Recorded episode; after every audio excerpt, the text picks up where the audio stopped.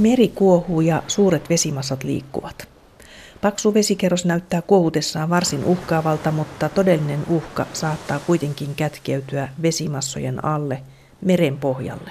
Se mitä Itämeressä on, niin ne on upotettu tynnyreitä, sinne on upotettu puulaatikoita, missä on ollut se ammus.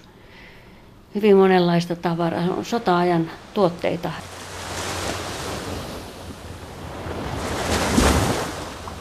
Kuten on monissa merissä, myös tutussa Itämeressä, Itämeren pohjalla lepää sotien yhteydessä ja sotien jälkeen upotettuja kemiallisia taisteluaineita ja muitakin erilaisia aseita. Kun nyt meren sijoitetaan kaapeleita tai merenpohjaa muuten aletaan käyttää hyödyksi, on hyvä olla tietoa siitä, mitä merenpohjaan on kätketty. Onko siellä mahdollisesti aineita, jotka meren vapautuessaan aiheuttavat vaaraa eliöstölle ja ihmiselle? Verifin on alallaan maailman johtavia laboratorioita, joka tutkii kemiallisia taisteluaineita kemiallisen aseen kieltojärjestön toimeksiannosta. Verifin sijaitsee Helsingin Kumpulassa Helsingin yliopiston kemialaitoksen yhteydessä. Tällä hetkellä Verifinissä tutkitaan myös noita merenpohjan kemiallisia taisteluaineita ja kehitetään niiden tutkimiseen kemiallisia menetelmiä. Tästä puhumme tänään Tiedeykkösessä ja ohjelman lopussa puhumme myös Verifinin todellisesta haasteesta – tutkia jossakin päin maailmaa käytettyjä kemiallisia taisteluaineita. Se on todellista tarkkuuskemiaa. Siitä siis enemmän ohjelman lopussa. Haastateltavana ovat Verifinin johtaja Paula Vanninen ja tohtoriväitöskirjansa valmisteleva Hanna Niemikoski. Hanna Niemikoski tutkii juuri noita kemiallisia taisteluaineita merestä otetuista kaloista Verifinissä. Me löydettiin 18 prosentista upotusalueelta otetuista turskista näitä kemiallisten taisteluaineiden jäämiä. Hän on kehittänyt työvaatimia kemiallisia menetelmiä. Ohjelman toimittaa Sisko Loikkanen. Mutta mennäänpä suoraan asiaan. Katse meren pohjaan, jossa lepää erinäinen joukko kemiallisia taisteluaineita muistuttamassa menneistä sodista. Paula Vanninen, miten on päästy näiden kemiallisten aseiden jäljille, joita siis lojuu tuolla Itämeren pohjassa? Miten ne havaittiin? Ne on niiden olemassaoloa osittain tiedetty jo kauan. 90-luvulla on tehty selvityksiä esimerkiksi Helkomin toimesta, että Helkomin jäsenvaltiot on ilmoittaneet, että mitä ne ovat upottaneet, mutta siitä ei ole täyttä varmuutta, että onko ne kaikki ilmoitettu ja joihinkin, esimerkiksi venäläisten arkistoihin ei päästä käsiksi, että ne eivät, ne eivät ole avanneet niitä. Eli 94 vuonna luvattiin, että ne on 50 vuoden päästä sitten saatavilla, mutta aina aika on näytetty pidentävän. Eli näihin ei oikeastaan haluta välttämättä tietää, missä ne on, mutta nyt ehkä se tiedon tarve tulee kasvaan, koska tota, merenpohjaa käytetään nyt hyvinkin paljon. Siellä on niitä kaapeleita – Siinä halutaan tehdä tuulivoimaloita meren pohjaa hyödyntäen ja niin edelleen. Niin sen jälkeen on myöskin tärkeää tietää, mitä siellä pohjassa on. Onko ne siellä pohjan pinnalla vai ovatko ne valuneet sinne jonnekin pohjahiekkoihin? No osa on pinnalla, osa on sedimenttiin hautautuneena. Yksi esimerkki on, kävin tässä viime kuussa Belgiassa ja siellä selvitetään juuri, että paljonko näiden aseiden nostaminen ylös tulisi mahdollisesti maksamaan. Eli siellä tehdään tämmöinen alustava projekti ja sitten sen perusteella arvioidaan ne kokonaiskustannukset koko tälle upotukselle, mitä on Belgian rannikolla, oikeastaan siellä tämmöisen kuin Badenmarktin alueella. Ja siellä esimerkiksi ne on yhdestä kuuteen metriin sedimenttiin hautautuneena, mutta se toisaalta osittain johtuu siitä, että sinne on viereen tehty tällaista satama-aluetta, jonka se ruoppauksessa on tullut se sedimentti on näitä upotettujen kemmellistä asioiden päälle osittain mennyt.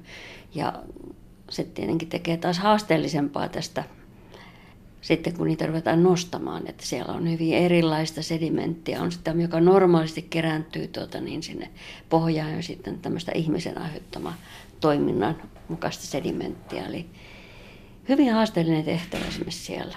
Minkälaisissa astioissa ne on? Ovatko ne astiat siis turvallisia, että ne ei hajoa siinä nosto-operaatiossa? No sepä siinä on, että kun nämä on upotettu joka eka ensimmäisen maailmansodan jälkeen tai toisen maailmansodan jälkeen. Esimerkiksi tuolla meidän Itämeressä olevat aseet, niin niitä on liittoutuneet, on niin sopineet yhdessä, toisen maailmansodan jälkeen, että saksalaisten asevarastot upotetaan. Ja tuota, ne on niin venäläisten johdolla, mutta ne on ollut saksalaiset, jotka on tehnyt nämä upotukset. Ja siellä on esimerkiksi kalastajat käyneet upottamassa näitä aseita, tai sitten koko laivoja on upotettu. Näin on tapahtunut muuallakin. Voi olla, että jossakin, jossakin tuota, Havain rannalla on viety isoilla, todella suurilla aluksilla ammukset silleen mitä mä sanoisin, on vyörytetty sinne mereen sillä tavalla, että ne nähdään kauniisti siellä merenpohjassa. Näkee, että ammusammuksen vieressä on niin peräkkäin löytyy. Se mitä Itämeressä on, niin ne on upotettu tynnyreitä. Sinne on upotettu puulaatikoita, missä on ollut se ammus. Hyvin monenlaista tavaraa. On sota-ajan tuotteita, että metalli on hirveän erilaista. Sen vuoksi se korrosion arviointi on äärimmäisen vaikeaa eli milloin ne niin rupeaa sieltä vuotamaan. Ja riippuu olosuhteista.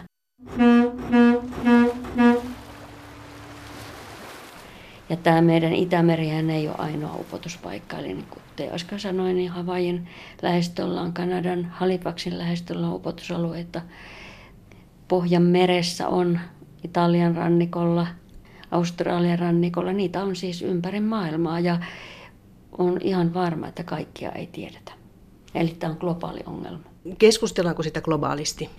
No täällä on sellaisia ehkä sanoisinko ryhmiä, jotka ovat vahvasti sitten sitä, että ne pitää nostaa ylös sieltä. Hyvinkin tunnepitoisesti suhtautuvat tähän asiaan, kun meidän tavoite taas on tuottaa tieteellistä tietoa siihen, että sitten niille, jotka päättää, että mitä tehdään, niiden arvioitavaksi ne tulokset. Meidän tavoite ei esimerkiksi ottaa kantaa siihen, että pitääkö ne nostaa vai eikö niitä nosteta. Mutta tuota, niin tästä on ehkä nyt sitten näiden enempi ympäristöaktivistisia järjestöjä, ryhmittymiä, joilla sitten on, voi olla myöskin omia taloudellisia etuja siellä taustalla. Eli heillä voi olla firmoja, jotka sitten tekisivät tätä nostamista. Eli siellä on mielestäni ristiriitaisia motiiveja asialle. Ja sitten taas nyt on hallitukset ruvennut kiinnostumaan tästä, koska tämä on taloudellinen etu ja on selvitettävä. Ja sitä kautta päästään siihen kysymykseen, että pitääkö ne nostaa vai eikö ne pidä nostaa. Ja yksi suuri vaara siinä, että jos niitä nostetaan, on, että aiheutetaan isompi ympäristökatastrofi, jos ne vuotaa. Eli mä oon joskus varmaan kymmenen vuotta sitten sanonut julkisesti sellaisen, että mun mielestä kymmenen vuotta sitten ne piti ehdottomasti vielä jättää sinne merenpohjaan. Mutta koko ajan teknologia kehittyy, eli voi olla, että niitä pystytään sieltä nostamaan, mutta semmoista vaihtoehtoa, että sinne pantaisiin semettiä päälle, niin se on aivan naurettava ajatus, koska tota, sitten me tuottaisiin samalla koko ekosysteemi sieltä muutoin. Eli se on viimeinen vaihtoehto. Onko joku esittänyt tämmöistä sementin, sementillä päädystämistä sitten? Sitä on tehtykin joissakin kohdin. Se on niin varmaan, että niitä joko nostetaan ja puhdistetaan. Mutta sitten päästään siihen seuraavaan ongelmaan, että kun siellähän ei ole pelkästään näitä kemiallisia aseita, vaan on myöskin tavanomaisia ammuksia. Ja tässä meidän Daimo-projektissa, joka aikaisemmin oli, loppui kesällä, niin siinä selvitettiin sekä kemiallisia taisteluaineiden ympäristövaikutuksia, mutta myöskin tämmöisten perinteisten ammusten ympäristövaikutuksia. Ja, ja sitten näihin niin tietenkin liittyy niiden tuhoamisesta erilaiset säännöt. Eli kemiallinen ase, jos se nostetaan ylös, niin sen jälkeen se on kemiallisen aseen kieltosopimuksen alainen. Ja se pitää tuhota sitten asianmukaisesti. Ne pitäisi pystyä ne ammukset tunnistamaan. Ja siihen olemme tehneet yhteistyötä. Muun muassa Suomessa on uusi aloitteleva pienyrittäjä, joka pyrittää selvittää se, että onko kyseessä tavallinen ammus vai kemiallista taisteluainetta sisältävä ammus. Puhutaan vielä tuosta Itämeren pohjasta vähän. Siis onko se kartoitettu niin hyvin, että tiedetään missä kaikkialla siellä on näitä kätköjä, näitä aseita? Olipa ne sitten kemiallisia aseita tai tavallisia aseita?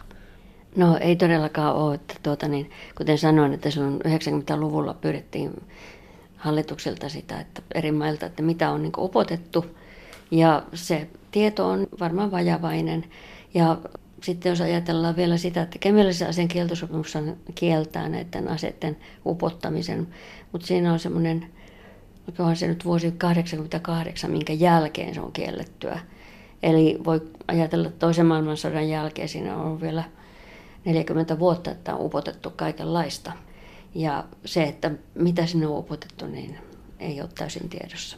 Mutta jotkut paikat on siis kuitenkin selvillä paremmin kuin toiset. Kyllä, me ollaan tutkittu paljon tämmöistä kuin Bornholmin syvännettä. Ja siellä tiedetään niin tämä primääriupotuspaikka ja sekundääriupotuspaikka. Mutta sen lisäksi sitten vielä tiedetään, että kun kalastajat on löytäneet näitä ammuksia, niin ne on heittänyt ne takaisin mereen. Ja ei toki sinne, mistä se on löydetty, ne on voineet upottaa sen johonkin muualle, jonka jälkeen tämä saastuneisuus on lisääntynyt, että näitä pitoisuuksia löytyy sitten laajaltikin. Toinen alue, mikä siellä on, on Gotlandin syvänne, joka onkohan se nyt toista metriä syvä. Ja sieltä ei täsmälleen tiedetä. Me ollaan jonkun verran saatu näiden yhteistyökumppaneiden kanssa haettuja näytteitä sieltä, mutta minun mielestä varsinaista upotuskohtaa ei ole löydetty paikallistettu. Taas Kaakerakissa tiedetään ne aika hyvin. Siellä on norjalaiset tehnyt aika paljon ja ruotsalaiset kartoitusta siitä, että mitä siellä on. Eli joistakin paikoista tiedetään enemmän. Mitä se on? Onko se kiinteä ainetta vai, vai nestemäistä vai missä muodossa nyt ovat nuo aseet tuolla vuotetuissa paikoissa? No otetaanpa sinappikaasu esimerkiksi, niin sehän ei todellakaan ole kaasu, vaan se on nestemäistä. Ja sinne on saatettu lisätä vielä sellaisia yhdisteitä, jotka parantaa sen niin levitettävyys esimerkiksi talviolosuhteissa. Eli ne on nesteitä, ne vuotaa sieltä tynnyristä ammuksesta ja sinappikaasu on esimerkiksi sellainen, että se rupeaa polymerisoitumaan. Se tekee hyvin nopeasti semmoisen aikakin jämäkän klöntin itsestään. Ja niiden vaara on ollut sitten se, että sinne jää sinne polymeriväleihin, saattaa jäädä itse sinappikaasua. Ja sitten kun nämä kalastajat on niitä nostanut, niin he sitten polttavat kätensä ja saavat rakkuloita ja sitten he, heillä on todennäköisesti syöpä sitten myöhemmin, koska sinappikaasu on vahva karsinogeeni. Me tutkitaan hyvin paljon, varsinkin tämä Hanna Niemikoski, meidän tohtorikoulutettava, niin on perehtynyt ennen kaikkea Adamsiittiin ja Clarkiin. Ja ne on vuotaessaan ne muodostaa samanlaisia tämmöisiä polomereja. Mutta toisaalta niissä on myöskin arseenia mukana, joka sitten on muuten ympäristöriski. Hanna Niemikoski, siis Adam Siitti ja Clark, minkälaisia yhdisteitä ne ovat? Adam Siitti ja Clark, äh, ne ovat tämmöisiä fenyyliarseeniyhdisteitä, mitkä liukenee huonosti veteen. Ja niissä tosiaan on tätä arseenia, mikä on aina myrkyllinen. Eli siis vahvoja myrkkyjä? No niiden toksisuudesta ei varsinaisesti ole hirveästi tietoa, että ei nyt voi sanoa, että vahvasti myrkyllinen, mutta toksisia yhdisteitä on. Tässä ensimmäisessä Diamond-projektissa niin tehtiin katalogi, jossa kerättiin näitä eri ammustyypit. Niistä on olemassa tämmöinen tietokanta nyt, että minkälaisia ammuksia voi löytää ja kuinka paljon niissä on ja minkälaiset sytytysjärjestelmät niissä on. Kaikissahan ne ei ole sytyttimiä lainkaan, mutta aika useista ne on niin poistettu ennen kuin ne on upotettu. Mutta ne voi olla myöskin ne, ne, että ne saadaan räjähtämään niin siellä vielä mukana. Tuosta saa sen käsityksen, että siellä on hyvin monen tyyppisiä kemiallisia yhdisteitä siellä meren pohjassa? Niitä on hyvin monenlaisia näiden, näiden fenoliarseniyhdisteiden lisäksi. Sinne on opetettu sinappikaasua, tapuni, tapunia, joka on hermokaasu sisältäviä aseita. Siellä voi olla muutakin, riippuu aina paikasta, mihin on, mitä, on, mitä on ollut tarve upottaa. Tapuni on sillä tavalla helpompi yhdiste, koska kun se joutuu veden kanssa kosketukseen, se hajoaa heti niin fosforihapoksi. Eli se vaan lisää fosforikuormaa siellä meren pohjassa, että, mutta niin se on eri asia sitten. Tietenkin jos saataisiin joku vahingossa tämmöiseen ammukseen pääsisi käsiksi ja se räjähtäisi siinä, niin silloin toki tilanne on eri. Mutta ne on siellä meren pohjassa, niin sehän ei sillä tavalla ole vaarallinen paikka kenellekään ennen kuin sinne mennään niitä kaivamaan. Eli sen takia esimerkiksi jos kaapeleita tehdään, niin tehdään selvitykset, että mitä siellä kaapelin rakennustyömaalla on ja siellä merenpohjassa ja se pyritään sitten puhdistamaan. Sen takia näitä selvityksiä on tehty. Se on se varmaan tällä hetkellä suurin motiivi on tämä taloudellinen hyöty puhdistaa näitä aseita siltä merenpohjasta. Ei todellakaan ympäristöselvitykset.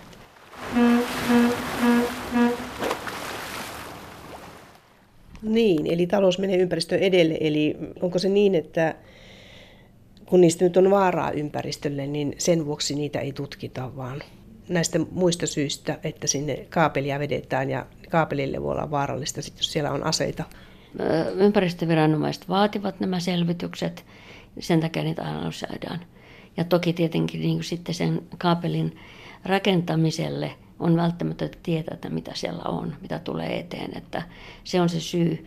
Esimerkiksi Itämeren valtiot on päättäneet 1994 antaneet lausunnon, että ne on turvallisia, on turvallista jättää sinne merenpohjaan ja näin on sitten toimittu. Ja nämä selvitykset on tullut sitten sitä kautta, että tulee huolta siitä, että mitä ne mahdollisesti vaikuttaa siellä. Ja toki on löytynyt vielä semmoisia epävirallisia upotusalueita, joita ei, olemassaolosta ei ole tiedetty. Eli tässä on kaksi, kaksi erilaista intressiä olemassa tässä asiassa. Paula Vanninen mainitsi aiemmin jo Daimon-projektin.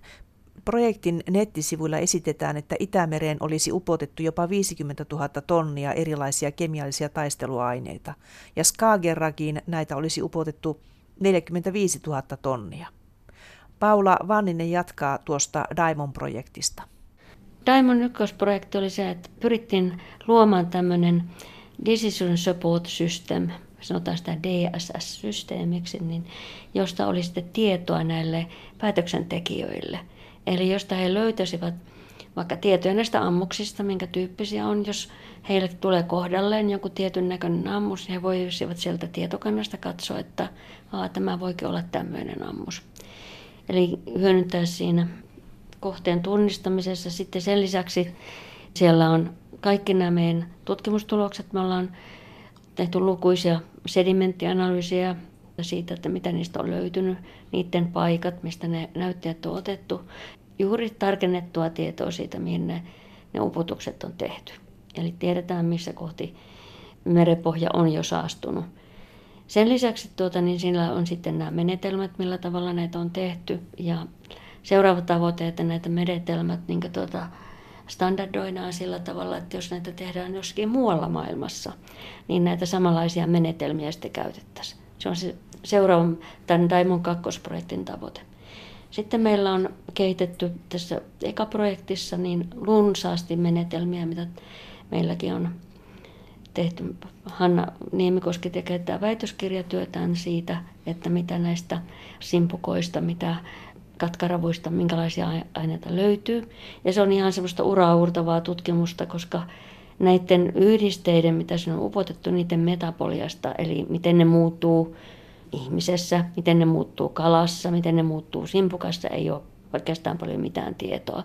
Et me ollaan joutu tekemään näitä hypoteeseja, eli olettamuksia, että mitä me haettaisiin, kehittämään niille menetelmää ja sitten me ollaan saatu näiltä partnereilta, jotka on niitä vaikka kaloja tutkineet, niin ja analysoimaan, että semmoinen Fishery Institute on Saksassa, joka on turskaa kerännyt eri alueilta ja tehnyt laajoja selvityksiä siitä kalojen terveydestä, onko niillä maksa-arvot kohonneet, onko jotain muita entsyymiarvoja kohonnut. Ja me ollaan sitten tehty taas niistä vastaavista kaloista haettu sitten, löytyykö meidän näitä oletettavia hypoteettisia metaboliatuotteita tai hajoamistuotteita. Ja nyt me ollaan jo näistä kaloista, ollaan löydetty näitä yhdisteitä lisää ja meidän oma ymmärtämyksemme siitä, että mitä siellä metaboliassa tapahtuu, niin on kasvanut kovasti. Tilanne on siis se, että sieltä on irronnut sitä kemiallista yhdistettä sieltä merenpohjasta ja lähtenyt leviämään. Ja kun siellä elää erilaisia otuksia siellä merenpohjassa, niin ne saavat ne yhdisteet sisäänsä ja sitten niissä tapahtuu aineenvaihduntareaktioita. Ja tuossa puhuit noista metabolia-reiteistä tai niistä mahdollisista reaktioista, niin olette tehneet hypoteesia, millä tavalla se aineenvaihdunta toimisi. Ja siellä otuksessa, simpukassa tai kalassa ja sitten vielä lisäksi niin olette löytäneetkin sitten niitä ensiksi hypoteesina pidettyjä yhdisteitä. Eli tutkimukset ovat osoittaneet, että ne ovat olleet oikeita ne teidän hypoteesit. Hanna Niemikoski. Joo, juuri näin että me saatiin ollaan saatu kolmelta eri upotusalueelta kalanäytteitä, pääasiassa kalanäytteitä. Me ollaan myös analysoitu katkarapuja, hummereita ja simpukoita. Ja sitten tosiaan me saatiin meidän ensimmäiset näytteet muutama vuosi sitten, josta me löydettiin tämmöisiä jää, jäämätason pitoisuuksia, näitä fenyyliarseeniyhdisteitä tai niiden tämmöisiä primäärisiä hajoamistuotteita. Sitten meille tietenkin heräsi tässä vaiheessa kysymys, että onko nämä semmoisia, että miten nämä sitten muuttuu, kun ne menee sen jälkeen, kun ne on mennyt kalaan että miten ne metaboloituu siellä, pitäisikö meidän sitten harkita, että olisiko nämä mahdolliset metaboliitit semmoisia, mitä meidän pitäisi alkaa määrittämään myös, että me saataisiin tämmöinen laaja kuva siitä konsentraatiotasosta, mitä näitä yhdisteitä siellä eliössä on. Sitten me alettiin suunnittelemaan tämmöistä metapolia-tutkimusta in vitro-malleilla, mikä tarkoittaa siis niin kuin kalan maksasoluista eh, eristetyillä entsyymeillä, ja sitten me pystyttiin tunnistamaan sieltä niin tämmöisiä uusia mahdollisia niin sanottuja target-yhdisteitä, että mitä me voitaisiin käyttää näissä screenauksissa. Sitten me sovellettiin näitä myös näihin oikeisiin kalanäytteisiin upotusalueelta ja pystyttiin sitten löytämään näitä juuri näitä metapoliitteja myös näistä upotusalueen kaloista. Ja lisäksi myös näitä primäärisiä hajoamistuotteita. Eli tämän tutkimuksen perusteella me voidaan, voidaan sanoa, että, että me löydetään erilaisia hajoamistuotteita ja niiden summa on se kokonaispitoisuus näille fenyyliarseeniyhdisteille, mitkä on siis lähtöisin näistä kemiallisista taisteluammuksista taisteluaineammuksista. Kuinka iso kirjo näitä yhdisteitä on mahdollisesti? No sitä on vaikea tässä vaiheessa sanoa, että me ollaan nyt löydetty muutamia semmoisia varten otettavia niin kuin stabiileja yhdisteitä, mitä me voitaisiin käyttää siinä, että me etsittäisiin niitä, mutta sitten on varmasti myös tämmöisiä ei niin stabiileja, mitä ei ehkä, mitkä saattaa olla myös sitten taas sen takia, koska ne ei ole stabiileja, myös erittäin toksisia ja olla tämmöisiä niin sanottu intermediaatteja siinä, mitkä aiheuttaa siis ne toksiset vaikutukset siellä kalassa. Ja ne on myrkyllisiä ihmisille. Jos ihminen syö tuon kalan, niin ihminen saa sitten näitä myrkkyjä itsensä. Niiden toksisuudesta ei ole hirveästi tehty tutkimusta, että sehän tässä on nimenomaan sitten semmoinen mahdollinen seuraava askel. Mutta Japanissa oli aikoinaan 15 vuotta sitten tämmöinen samantyyppinen ongelma, että koska sielläkin on haudattu näitä samoja kemiallisia taisteluaineita maaperään, niin siellä ihmiset sairastu tosi pahasti niin kuin juotuaan kaivovettä, mikä oli saastunut näillä aineilla. Ja japanilaiset tutkijoivat jonkin verran ja huomasivat, että tämän Clarkin päämetapoliitti aiheuttaa tosi pahoja toksisia ongelmia, on, siis on todella toksinen. Tämä päämetapoliitti on tuhat kertaa toksisempi kuin tämä itse, itse yhdiste.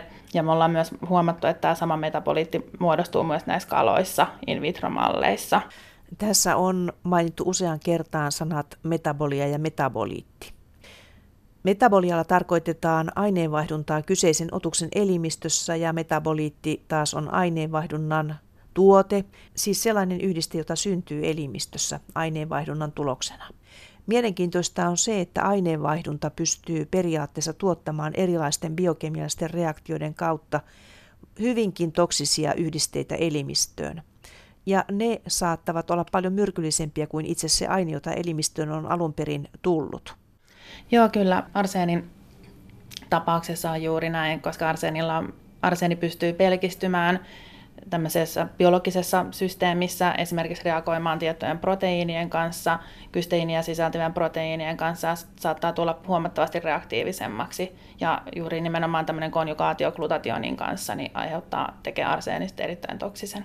Arseenihan pidetään kauheana myrkkynä. Se on niitä syaniidin lisäksi niitä myrkkyjä, jotka tavallinenkin kansalainen tietää, että, että niitä nyt ei pidä syödä ainakaan. Joo, kyllä. Ja arseenin toksisuuteen vaikuttaa niin kuin arseenin hapetusaste ja myös ollaan sitä mieltä, että tämmöiset epäorgaaniset arseeniyhdisteet tietyssä muodossa saattaa olla erittäin toksisia ja riippuen nimenomaan just tästä hapetusasteesta, mutta näiden fenyyliarseeniyhdisteiden, ja jos puhutaan just nimenomaan näistä primäärisistä hajoamistuotteista ja metapoliatuotteista, näiden toksisuudesta ei ole juuri mitään tietoa. Ehkä siinä hauskinta oli silloin, kun me aloitettiin joskus joskus 2005 jälkeen ja tota, niin sitten me saatiin ensimmäisiä näytteitä, niin me saatiin kalan pissaa ja minä ihmettelin, että ai kalakiko pissaa. No te, toki sitä pissaa oli tosi vähän, mutta niistäkin kaloista me löydettiin sitten tiodiklykolia, joka taas tuota, on sinappikaasun tällainen yksi metaboliitti, mutta se ei ole semmoinen metaboliitti, jonka perusteella voitaisiin sanoa, että se kala on sille sinappikaisulle altistunut, vaan sitä myöskin sitä tiodiglykolia löytyy muualta. Esimerkiksi ihmisten veressä on paljon tiodiglykolia, vaikka me ei oltaisikaan sinappikaisulle altistettu, koska ilmeisesti sanomalehtipapereissa siitä, miten me musteissa on, niin sieltä löytyy tiodiglykolia. Eli on olemassa sellainen perustaso, mikä on myöskin ihmiselle, ja näin näytti olevan kaloillakin, että niillä oli tietty perustaso. Mutta tietenkin, jos se olisi todella altistunut, sitten se voi nousta huomattavasti erilaiseksi. Mutta se ei ole sellainen biomarkkeri, mitä me haetaan, joka, on, joka suoraan osoittaa sen, että nyt on tälle myrkylle altistunut. Ja näitä me ollaan tässä nyt haettu.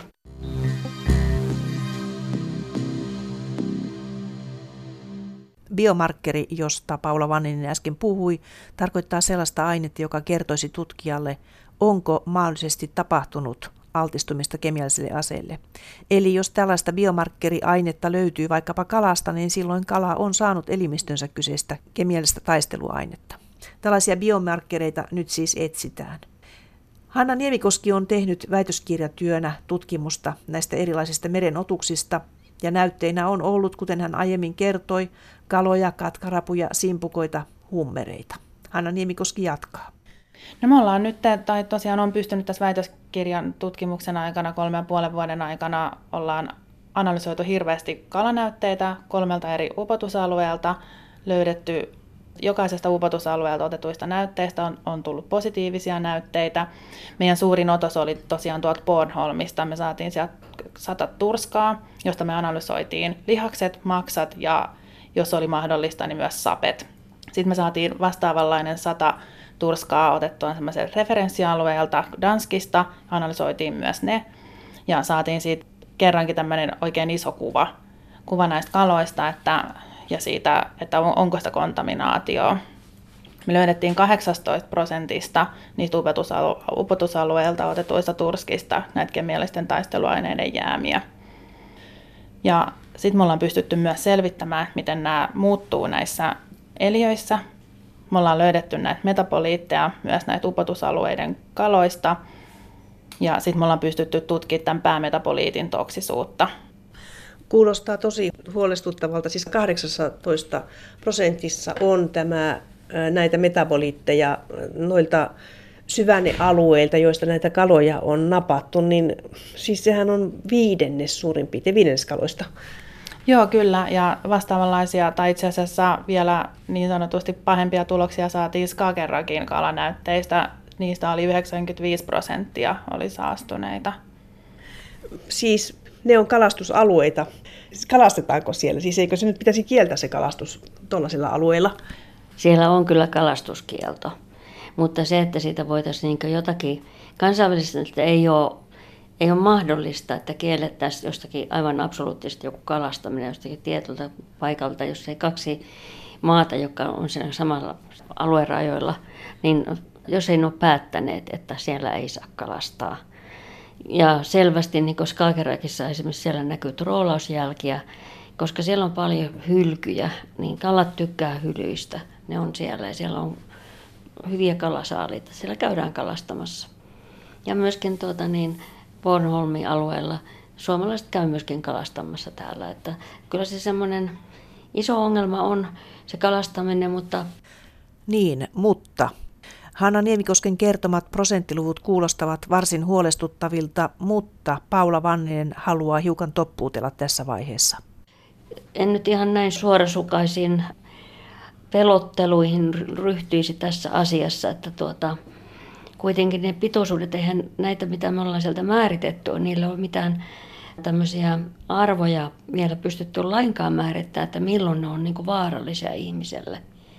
Vaikka se olisi 20 turskaa ja tota, niin siellä on joku pitoisuudet jotakin nanogrammoja, eli 10 miinus 9 gram, grammassa, niin se ei vielä tarkoita, että sä niin kuolisit tai myrkyttyisit siitä, koska näitä määritysrajoja ei ole määritetty niille. Kaikkien näiden tutkimusten tavoitteena on se, että päästäisiin jossakin vaiheessa antamaan näitä raja-arvoja, jolloin kaloista esimerkiksi olisi pakko määrittää näitä yhdisteitä, ainakin tietyltä alueelta. Semmoinen, että monitoroitaisiin koko Itämeren kalojen joka ikisiä kalastusalueita niin maksaisi aivan hirvittävästi rahaa. Eli pitää muistaa aina semmoinenkin niin järki tässä touhussa, että eihän myrkky ole myrkky, määrä tekee myrkyn. Eli tuota, on monta myrkyllistä yhdistettä, joka ei aiheuta vielä ihmiselle yhtään mitään. Mutta tarvitaan tutkimusta siitä, että mitkä on ne vaikutukset.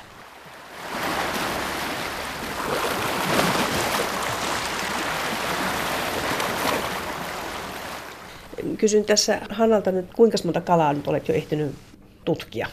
No ihan tarkkaa määrää en osaa sanoa, mutta varmasti lähemmäs 400 tässä kolme ja puolen vuoden aikana. 400 kalaa yksilöä? Kyllä. Ja eri lajeja, ovatko olleet eri kalalajeja? Joo, meillä on ollut näitä turskia, sitten seitiä, kampelaa ja sitten tämmöisiä limaajakaloja. Kun tämä tutkimus on alkanut, niin joudutko kehittämään siihen myös sen menetelmän, jolla niitä tutkitaan? Ilman muuta, koska tämmöistä tutkimusta ei aikaisemmin ollut tehty. Väitöskirja tavallaan niin kuin rakentuu näiden kala-analyysien ympärille, plus sitten tietenkin meillä on tämä metaboliatutkimus ja täysin uusien yhdisteiden tunnistaminen. Mä pystyn sitten itse tämmöiseen luotettavaan tunnistukseen liittyen niin kuin tekemään itse näitä yhdisteitä meidän laboratoriossa.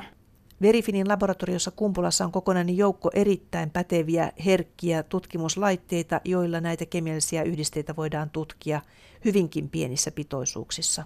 Siis me käytetään niin kuin ihan tämmöiseen perusanalytiikkaan näitä kaloja skriinataan, niin me käytetään nestekromatografia, massaspektrometriaa.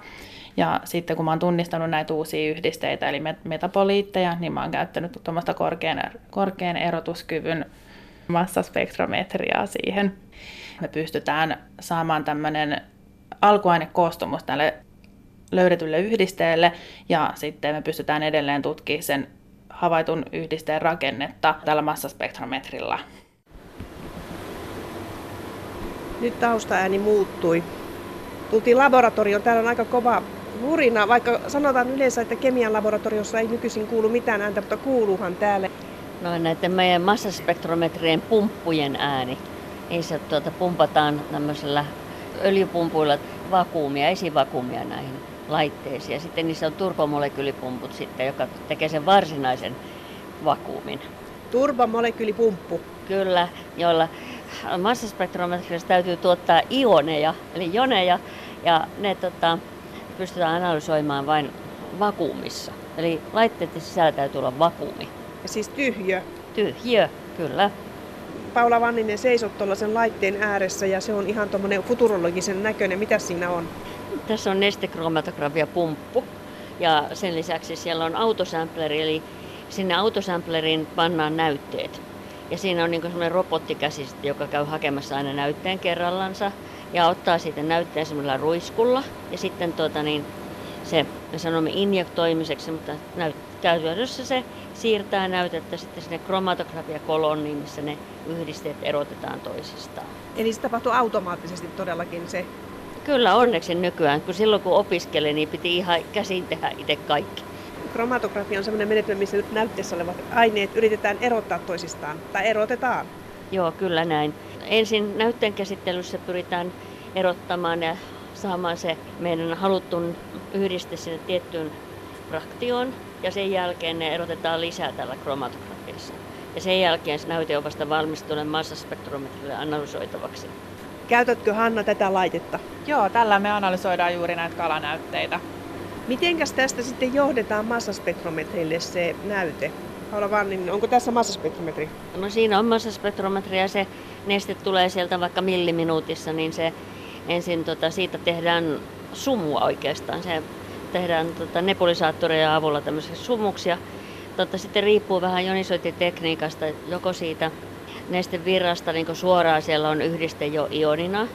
Tämä tapahtuu ihan normaali pH kautta. Kaikki, jotka on kemiaa opiskellut, tietää mitä on pH, niin tuota, pH on hapata emäksinen, niin sitten saadaan joko protonoituja joneja tai deprotonoituneita joneja. Ja sen jälkeen ne erilaisten sähkökenttien erojen kautta siirretään massaspektrometrinen ionit, jos niitä sitten analysoidaan lisää. Se näyttää tuommoiselta pöntöltä, jos sanoisin suoraan toi koko laitteesta. Siitä ei kyllä millään voisi päätellä, että mikä se on. No kyllä se kieltämättä vähän pöntöltä näyttää. Pitäisiköhän tässä sanoa, että hyvin, vanhoina hyvinä aikoina meillä oli paljon no, nappuloita ja nuppeja, joista pystyi jännitteitä säätämään ja kaikki tehtiin itse, mutta nykyään aika moni asia tehdään tietokoneruudulla, että jännitteiden säädöt, että ne on niin sillä tavalla automaattista ja kaikki laitteet on pienentynyt, että tämä nyt näyttää olevan ehkä tuommoinen 80 senttiä kertaa metri, semmoinen ehkä vajaa kuution kokoinen laite, mutta ennen oli vaikka neljä kuutiota. Joskus nuoruudessa tein väitöskirjan, niin se koko laite oli yhden huoneen. Eli ja tietokone oli sitten toinen huone, koska se oli valtavan suuri ja tota, kaikki on muuttunut, näistä on tullut, pöntöistä on tullut pienempiä. Tavoitehan on se, että me saataisiin tämmöisiä kenttälaitteita, eli on maailmassa ryhmiä, jotka kehittää erikoisesti pieniä laitteita. Eli että mahdollisimman pieniä, että tulevaisuuden visio voisi olla sellainen, että meillä on jokaisella oma pieni massaspektrometri, jolla me voidaan monitoroida ympäristöämme. Niin, eli taisteluaineetkin voitaisiin analysoida siellä, mistä se näytekin otetaan. Juuri näin, että jos oikein tieteisfiktiota ruvetaan ajattelemaan, mutta paljon esimerkiksi kehitetty laitteita, jotka on viety esimerkiksi ihan tonne kuuhun ja näitä tutkimuksia on tehty. Elektroniikka pienenee koko ajan ja se tekee myös mahdolliseksi sen, että laitteet voivat pienentyä. Kyllä, joo, ja voidaan tehdä koko tätä kemiallista analytiikkaa tehdä pienessä mittakaavassa, mutta niilläkin on vielä niin paljon rajoitteita, että ne ei tällaiseen niin kuin, sanotaanko isompaan rutiinityöhön taho soveltua. Ja sitten ehkä suurin ongelma on sitten se, että kuitenkin niin näytteen määrä on aina olennainen. Se, että saadaan edustava näyte, niin siihen tarvitaan vähän enempi näytettä monesti kuin vain pisara verta. Mikä on se pienin pitoisuus, joka pystytään näkemään näillä nykyisillä laitteilla? Riippuu aivan yhdisteestä, mutta kyllä pikogrammoihin, siis 10 potenssiin miinus 12 grammaa, femtogrammia ja 10 potenssiin miinus 15 grammaa. Se riippuu aivan siitä, että kuinka se menetelmä hiotaan sellaiseksi, että siihen päästään. Lääkeaineanalytiikkaa nykyään lääketehtaassa tehdään, se on varmaan aika rutiini, että pikogrammoja millistä verta niin analysoidaan. Näin Paula Vanninen, Verifinin johtaja. Verifin sijaitsee siis Helsingin yliopiston kemialaitoksen yhteydessä Kumpulassa. Kemiallisen aseen kieltosopimus kieltää kehittämästä, tuottamasta, varastoimasta ja käyttämästä kemiallisia taisteluaineita. Kieltosopimuksen piiriin kuuluu myös olemassa olevien kemiallisten aseiden tuhoaminen. Kieltosopimuksen noudattamista valvoo kemiallisen aseen kieltojärjestö yhteistyössä YK kanssa – Tämän järjestön päämaja on Haagissa, Hollannissa. Verifin on niin sanotusti designoitu laboratorio, joka jäljittää kemiallisia taisteluaineita erilaisista näytteistä kemiallisen aseen kieltojärjestölle ja kehittää tarvittavia menetelmiä. Näytteet voivat olla vaikkapa veri- ja virtsanäytteitä tai ympäristönäytteitä. Laboratorio myös kouluttaa kehitysmaiden kemistejä. Kemiallisten taisteluaineiden määrittäminen on varsin haasteellista työtä, joka vaatii uskomattoman suurta tarkkuutta ja huolellisuutta. Mutta Verifin on menestynyt, se on palkittu ja sitä pidetään yhtenä parhaimmista koko maailmassa. Verifin tuli kuuluisaksi siitäkin, että juuri siellä tutkittiin aikoinaan Syyrian kemialliset aseet. Jatkamme nyt Paula Vannisen kanssa Verifinin työstä ja haasteista. Verifin siis tekee tälle kemiallisen aseen kieltojärjestölle tehtäviä jatkuvasti, niin tuleeko teille koko ajan näitä näytteitä? Siis työllistääkö tämmöinen järjestö teitä viikoittain? No tämä on juuri se kysymykset, johon minä en voi vastata. Eli tämä kaikki nämä meidän näytteiden, mitä me analysoidaan, on luottamuksellista ja tota, niitä voi tulla tai olla tulematta, sanotaanko näin savolaisesti. Mutta toisaalta voidaan sanoa, että ei ole montaa laboratorioa, jolle voidaan näyttää, lähettää näytteitä. Eli kansainvälisen järjestön pääjohtaja päättää, kenelle lähetetään näytteet. Ja nämä laboratoriot ei saa olla maissa, jotka ovat jotenkin osallisia tähän kyseiseen konfliktiin. Eli se rajaa aika paljon laboratorioita pois. Ja Suomi ei ole mukana näissä konflikteissa, niin Suomeen voidaan hyvin rauhassa lähettää tällaisia näytteitä. Näinhän se on mahdollista. Minkälaisia ne näytteet ovat sitten, kun niitä tulee, niin ne saattavat olla siis hyvin vaihtelevia. Esimerkiksi mitä YK on raportoinut, minkälaisia näytteitä on kerätty, niin on ollut esimerkiksi ammusten palasia sieltä suoraan, kun on isku tehty, niin siellä kerätään ammuksia. mahdollisesti niistä ammuksista otetaan tämmöisiä pyyhintänäytteitä. Sitten sieltä otetaan vaikka maata. Siellä voi olla joku lammikko, niin sieltä otetaan vettä. Hyvin monenlaista.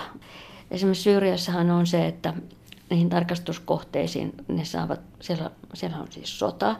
Se ei ole mitään rikostutkintaa siinä mielessä, että sinne päästäisiin vaikka viikoksi ottaa ja miettiä, että mistä kohti otetaan näytteitä, vaan heillä on hyvinkin nopea aikataulu, heillä on, voi olla henki uhattuna siellä ja he joutuvat nopeasti päättämään, mitä ottavat mukaansa. Ja se ainoa, mikä on olennaista, että on tämä jäljitettävyys. Eli me puhutaan termistä chain of custody, eli näytteet koodataan ja kirjataan kuka sen otti ja mistä se otettiin. Ja sen jälkeen se koodi pysyy koko ajan sen yhdisteen mukaan. Ja aina kun se siirtyy henkilöltä toiselle, niin se näyte se pystytään tunnistamaan ja, ja tuota, ne näytteet on sinitelty, eli kukaan ei pysty niihin kajoamaan myöskään sinne välillä. Eli ei voida tuhota todisteita. Ja toinen asia, mitä sieltä sitten otetaan, on voitu ottaa niin sairaaloista esimerkiksi potilailta, jolloin heitä myöskin haastatellaan ja myöskin lääkäreiltä nämä oireet, mitkä on, että ei ole pelkästään ne kemiallisen analyysin tulokset sieltä veri- tai virtsanäytteestä, vaan myöskin nämä oireet yhdistetään niihin, meneekö, meneekö ne yksin. Ja laboratoriot, jotka saa näitä näytteitä, eivät tiedä, että kenestä ne on otettu. Onko ollut oireita vai eikö ollut. Eikä ne tiedä, mistä paikasta niitä on otettu. Eikä tiedetä, mikä on ollut oletettava iskun aiheuttaja. Tämä on yksi näistä perus, peruspilareista tällä hetkellä siihen, että pysyy tämä luotettavuus näissä analyyseissä. Ja jos laboratoriolle lähetetään näytteitä, niin siellä on aina mukana kontrollinäytteitä. Eli se on se ensimmäinen asia, että kontrollinäytteestä täytyy saada oikea tulos. Jos kontrollinäyte on väärä, niin siellä on joko sekoitettu näytteet jossakin kohti laboratoriossa tai, tai tuota, laboratorio ei ole kykenevä tähän, mutta tuskin tämmöisiä tapauksia on koskaan ollut. Verifin on designoitu laboratorio, jonka ammattitaitoa on kemiallisten taisteluaineiden jäljittäminen erilaisista näytteistä. Vuosittain Verifinin täytyy osoittaa pätevyytensä näiden näytteiden analysointiin pätevyystestissä. Tämä tarkoittaa sitä, että Verifin saa tutkittavakseen näytteen ja näyte sisältää yhdisteitä, jotka pitää tunnistaa ja raportoida virheettömästi. Tämä kaikki tehdään 14 päivän kuluessa kahdella eri kemiallisella menetelmällä. Paula Vanninen. Nämä laboratoriot, joilla on tämä designoitu, niin ne on niin tarkasti valvottuja, että jokainen laboratorio osallistuu vuosittain pätevyystestaukseen, joka on hirvittävän haasteellisia. Ja sillä tavalla osoitetaan se kyky löytää ne yhdisteet, analysoida oikeita yhdisteitä, mutta myöskin raportoida oikein. Ja se, että se jäljitettävyys myös siellä laboratoriossa säilyy. Eli on tämmöinen iso prosessi, että se ei ole ihan helppo, eikä myöskään ilmainen homma ylläpitää designointia. Että meillä esimerkiksi, kun tulokset, kun siitä kun outoja näytteitä tulee näihin pätevyystesteihin, niin tuota, siitä on kaksi viikkoa aikaa tunnistaa ne. Ensimmäiseksi aloitetaan siitä, että mitähän tämä näyte on. Eli tehdään semmoinen arvio, että onko tämä nyt vaikka joku aineessa jotakin nestettä, niin onko se joku liuotin, voidaanko me tunnistaa se, onko se vettä. Ja sen jälkeen kun päästään siihen, meillä on sellaisia seulotamenetelmiä, että haetaan tietyn tyyppisiä yhdisteitä. Kun me löydetään jotakin, me tunnistetaan ne. Jos me, meillä on referenssiyhdistettä, johon me voidaan verrata sitä, niin sitten me voidaan se tunnistus tehdä. Tai sitten me löydetään olemassa olevasta spektrikirjastosta näitä tunnistukseen vaadittavia yhdisteitä. Tai sitten jos se ei ole, niin sitten me joudutaan syntetisoimaan vielä sen kahden viikon aikana. Tällä, tätä kautta me ollaan niin pystytty kahdessa viikossa sitten nämä tunnistukset tekemään. Ja sitten on vielä se viime sipaus niin tähän raporttiin, että siellä ei saa olla virheitä, siellä ei saa olla minkälaisia virheitä. Eli niitä tarkastetaan, että sä voit olla analysoinut kaikki, mutta sitten töpeksit siinä raportoinnissa. Ja tuota, se on surullista, mutta näin voi käydä. Eli meillä on sitten tämmöinen tarkastajaryhmä, joka Minusta ei ole kauhean kiva niin etiskellä virheitä toisten töistä, mutta tämä on se, missä se on pakko tehdä. Että, että jos virheen löytää, niin yleensä riemuitaan, että sen löysi. Mieluummin itse kuin sitten ne, jotka arvioi tämän raportti. Että tota, se on meillä toiminut hyvin, mutta sit, siinä ei voi olla liian tarkka. Se on silleen.